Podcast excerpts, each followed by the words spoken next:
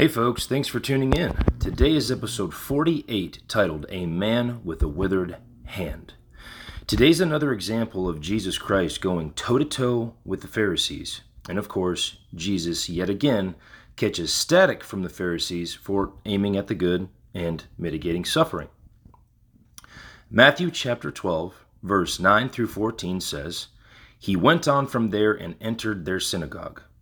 And a man was there with a withered hand. And they asked him, Is it lawful to heal on the Sabbath? So that they might accuse him. He said to them, Which one of you who has sheep, if it falls into the pit on the Sabbath, will not take hold of it and lift it out? Of how much more value is a man than a sheep? So it is lawful to do good on the Sabbath. Then he said to the man, Stretch out your hand. And the man stretched it out, and it was restored, healthy just like the other. But the Pharisees went out and conspired against him on how to destroy him. So here we see that the Pharisees were trying to set Jesus up by asking a question that could potentially trap him. And the attempt was so they could accuse him. And of course, Jesus perfectly navigates the water as he does all the other situations that are similar in Scripture. He knows exactly what to say to prove that they're wrong, to demonstrate the truth, and it irritates them because they're hypocrites. The the sheep example was perfect because back in that time they were agriculturalists. Now, of course, we still have agriculturalists these days, but sheep were kind of like a form of currency, right? You could get clothing from it as well. There, it's a resource, right? And of course, you can eat it as well. So after he used the sheep analogy, he followed that up with a miracle. And it was the, the totality of how that played out that just irritated the Pharisees to conspire against him and to try to kill him. So, um, amazing performance by Jesus Christ, as always. It's incredible. There's so many situations in Scripture where he says something, and I'm like, man, he's just brilliant. Well, of course, because he's God, right? So let's uh, touch on some commentaries now. This is the following information was taken from Saint John of Chrysostom, his commentary. And for those of you who don't know, Saint John Chrysostom was an early church father and archbishop. Again on the Sabbath he performed a healing, defending himself on behalf of the disciples' activities. The Lucan Gospel writer says that he made the man stand in the middle and asked him if it was allowed excuse me, if it was allowed to do good on the Sabbath. Note well the Lord's goodness of heart. He made him stand in the middle so that he might bend them to his vision, so that by being overcome by the sight, they might reject wickedness, and in pitying the man, they might cease from their savage behavior. But the wild and misanthropic men chose rather to distract Christ from his teachings than to see this man saved. Thus, the other gospel writers say that Jesus asked questions, but this author says that he was asked questions, and they questioned him Is it allowed to heal on the Sabbath? so that they might accuse him. It is likely that both events happened, for since they were brutal and saw that Jesus would come at any rate to heal them, they were eager to preoccupy him with questions, resolving to hinder him. Therefore, they asked, Is it allowed to heal on the Sabbath? Not so that they might learn, but so that excuse me, but so they might bring charges against him.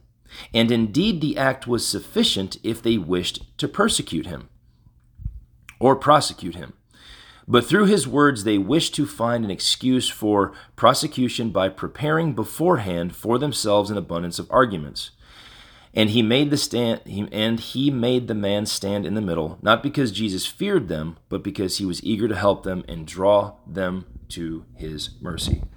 So there's something, there's a reason John the Baptist and Jesus both call the Pharisees a brood of vipers. So as you can see, the way that John Chrysostom goes through the different gospels, there are these little series of traps. Sometimes they asked him questions. Sometimes they would try to distract him to prevent him. It's like their everything was motivated and strategic, but it wasn't motivated and strategic to bring honor and glory to God. It was kind of like their own agenda in some sense. And I think St. John of Chrysostom did a great job capturing the whole reason Jesus held the man on the Sabbath. The purpose was display mercy and to help try to draw others to his mercy. And here's where we have an issue when we're reading stories about the Pharisees. Many people have a misguided understanding regarding what the issue was with the Pharisees. Legalism wasn't the issue. Hypocrisy, disobedience, and not capturing the intent behind the law were the issues. The, the Pharisees made sure to criticize others and tie up the yoke of all 613 laws. However, they did it from a hypocritical position, and they did not strive to adhere by the same yoke, and they would act holy in public. So it's like it was all about the self in some sense. Selfishness and pride was what kind of drove the three issues hypocrisy, disobedience, and missing the intent of the law. So, of course, these weren't the all of the issues. Jesus goes through later in the Gospel of Matthew as well in other places the seven woes. So he basically goes with a fine tooth comb through all of the pathology of the Pharisees and he says it right to them. I mean, it was brilliant. And we'll get to that. But the Pharisees did not live by the same standards that they taught. Now, certainly, certainly there must have been some or a few who were genuine and authentic. Not to say that they were perfect, but there's situations in Acts where people in the Sanhedrin, even though many people were upset, there was a gesture of grace showed because they wanted to see if the apostles were really ministering on behalf of God. So not everybody was a brood of vipers, but certainly it would be fair to say that the majority of them were. Now, hypocrisy is telling others to do something that someone isn't willing to do, right? So that's what they did. They tied up the yoke on others, but they weren't obedient themselves. Another form of hypocrisy is claiming to believe something and rejecting the teachings of that very thing. And I hate to say that. I'm not casually criticizing all Christians at all. However, there is something pathological going on with this prosperity gospel, and there's an inherent selfishness and there's a lot of misunderstandings in the prosperity gospel. And I personally have seen people call themselves Christians and reject the teachings in Scripture. So, in some sense, that would be like a, a, a modern day Pharisee as an outgrowth of Christian doctrine or I should say, as a as a perversion of Christian doctrine in some sense. You know, when you show somebody in the Bible and they just completely reject it, but they say Jesus is Lord, there's some hypocrisy in there that has to be worked through, right? So if we're going to call ourselves Christians, we have to investigate Scripture and learn and update our minds, which was what repentance is. So repentance is this ongoing learning process to learn Scripture. Now, that's not all that repentance is. It's threefold, but part of repentance is updating our minds when we read scripture.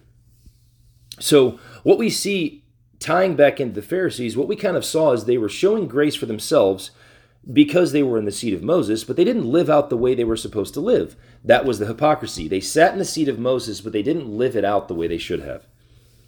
Another issue worth noting regarding the Pharisees was their failure to capture the intent of the law. This is where some people use the claim regarding legalism about the Pharisees.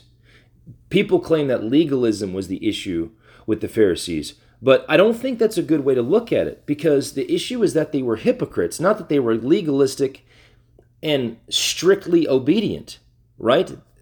Jesus called them hypocrites. So there's a contradiction in there that Christ saw. Now, what to me, what really seemed to happen was that they were missing God's intent behind the law. So that's an intention issue. That's a heart issue. So you can be obedient all day, and there can be some heart issues, let's say. If you're doing it just to get into heaven, like a check in the box to get into heaven, I would I would reinvestigate the intentions behind what you're doing. Right? Now, if your goal is to abide in Christ's love and to honor and glorify him, as a Christian, well, then I'd say your heart's where it needs to be. But obedience still plays a role. But again, legalism, I don't think, is the right way to view the issue with the Pharisees because of that hypocrisy. Now, the whole pur- pur- uh, purpose of any rules that are established by God is to establish godly order and establish peace, but not in the face of sin or pathology. So, God is absolutely a God of peace, but not with sin. And we know this because Jesus was not peaceful with the Pharisees. He constantly rebuked them when they were out of line. So God is a God of peace regarding godly order established. God is not a God of peace in face of wickedness, lawlessness, and pathology. That is not the case at all. So, an important thing to understand is that grace is given to us not to remain pathological and sinful. Grace is offered for our improvement and obedience. And to tie that back into the Pharisees, Jesus tells us that the weightier matters of the law are justice, mercy, and faithfulness. So the obedience that, that the Pharisees should have had and the grace they should have offered others for their improvement should have been centered around justice, mercy, and faithfulness. So rather than look at me, I'm a holy Pharisee, it would be, hey, we need to be faithful to our Lord, right? Because it's all about Him. The final issue worth going over regarding the Pharisees is that they thought they were holy because they were given the law and because they sat in the seat of Moses. So imagine thinking that you can inherit your holiness. I'm not trying to I'm not trying to be a smart but here, but imagine imagine Billy Graham's well, not Billy Graham. Let's use an early church father. Let's just talk about Augustine of Hippo. Imagine the children of Augustine of Hippo saying, "I'm righteous because my father was Augustine of Hippo." It's like okay, what does that have to do with you robbing the people at the market? Obviously, you're not righteous because you just look what you just did. So repent, right? So that the, the issue we can't inherit righteousness from anybody other than Jesus Christ. He propitiates that righteousness and offers atonement for our sins through the grace of God only. So nobody's holy because they've received anything. And we know this because people may say, "Well, I'm I'm holy because I've received Jesus." It's like, "Well, hold on a second. What do you mean by receive Jesus exactly. What do you mean by receive the gospel exactly? Because there are warnings about this very thing in Scripture. The brother of Jesus tells us, But be doers of the word, not hearers only, deceiving yourselves. That's James chapter 1, verse 22. So here James is telling us that being hearers of the good news or hearers of Jesus Christ as Lord and Savior, it doesn't do anything unless action and obedience are a part of it as well. So, if we're going to call ourselves Christians, we need to be doers of the word, not hearers only, deceiving ourselves. So, as you can tell, the Pharisees deceived themselves. They deceived themselves because they thought they were holy through hearing and observing and sitting in the seat of Moses. So, let's summarize today and bring it to a close. Number one, the Pharisees were always trying to trap Jesus. And we'll see that continue to play out. Number two, even though they were trying to trap Jesus, Jesus was still trying to teach them in all of their stubbornness and all of their hypocrisy. He was still trying to teach them. Number three, the purpose of the law is justice, mercy, and faithfulness. Okay? That's the purpose. Now, number four, last summary. We should strive to be doers of the law, not hearers only, deceiving ourselves. Okay? And the laws that we are to uphold are the Ten Commandments, the law of Christ, and the law of liberty. Okay, so yes, we're not under every single 613 Mosaic laws, but we are under the Ten Commandments, the law of Christ, and the law of liberty. And we know this because in the New Testament, the young rich man came to Jesus Christ and asked him, What must I do to inherit the kingdom of heaven? And Jesus says, You have to keep the commandments. Well, that's right out of the Lord's mouth. So for anybody to think that the Ten Commandments are not a requirement to get into heaven, they obviously don't understand the teachings of Jesus Christ because he says it verbatim. Now, the law of Christ is, excuse me, I apologize. It's um, love, faith, and morality.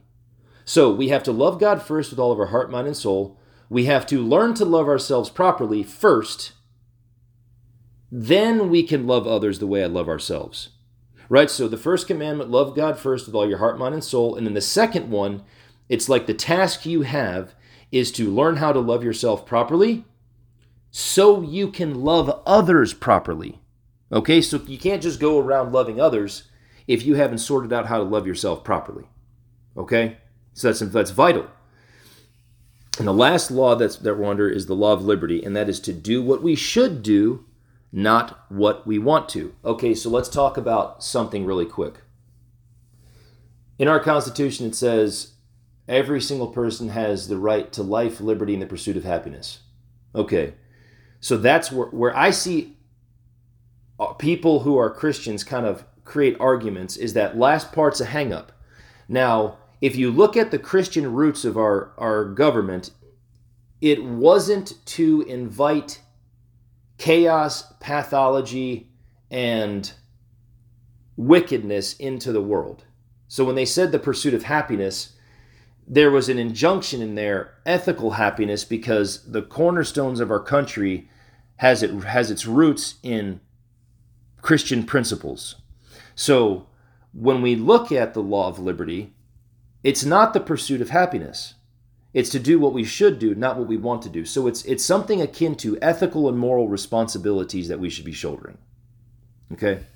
Now that's all we have for today, folks. I hope everyone has a great day. Fight the good fight. God bless.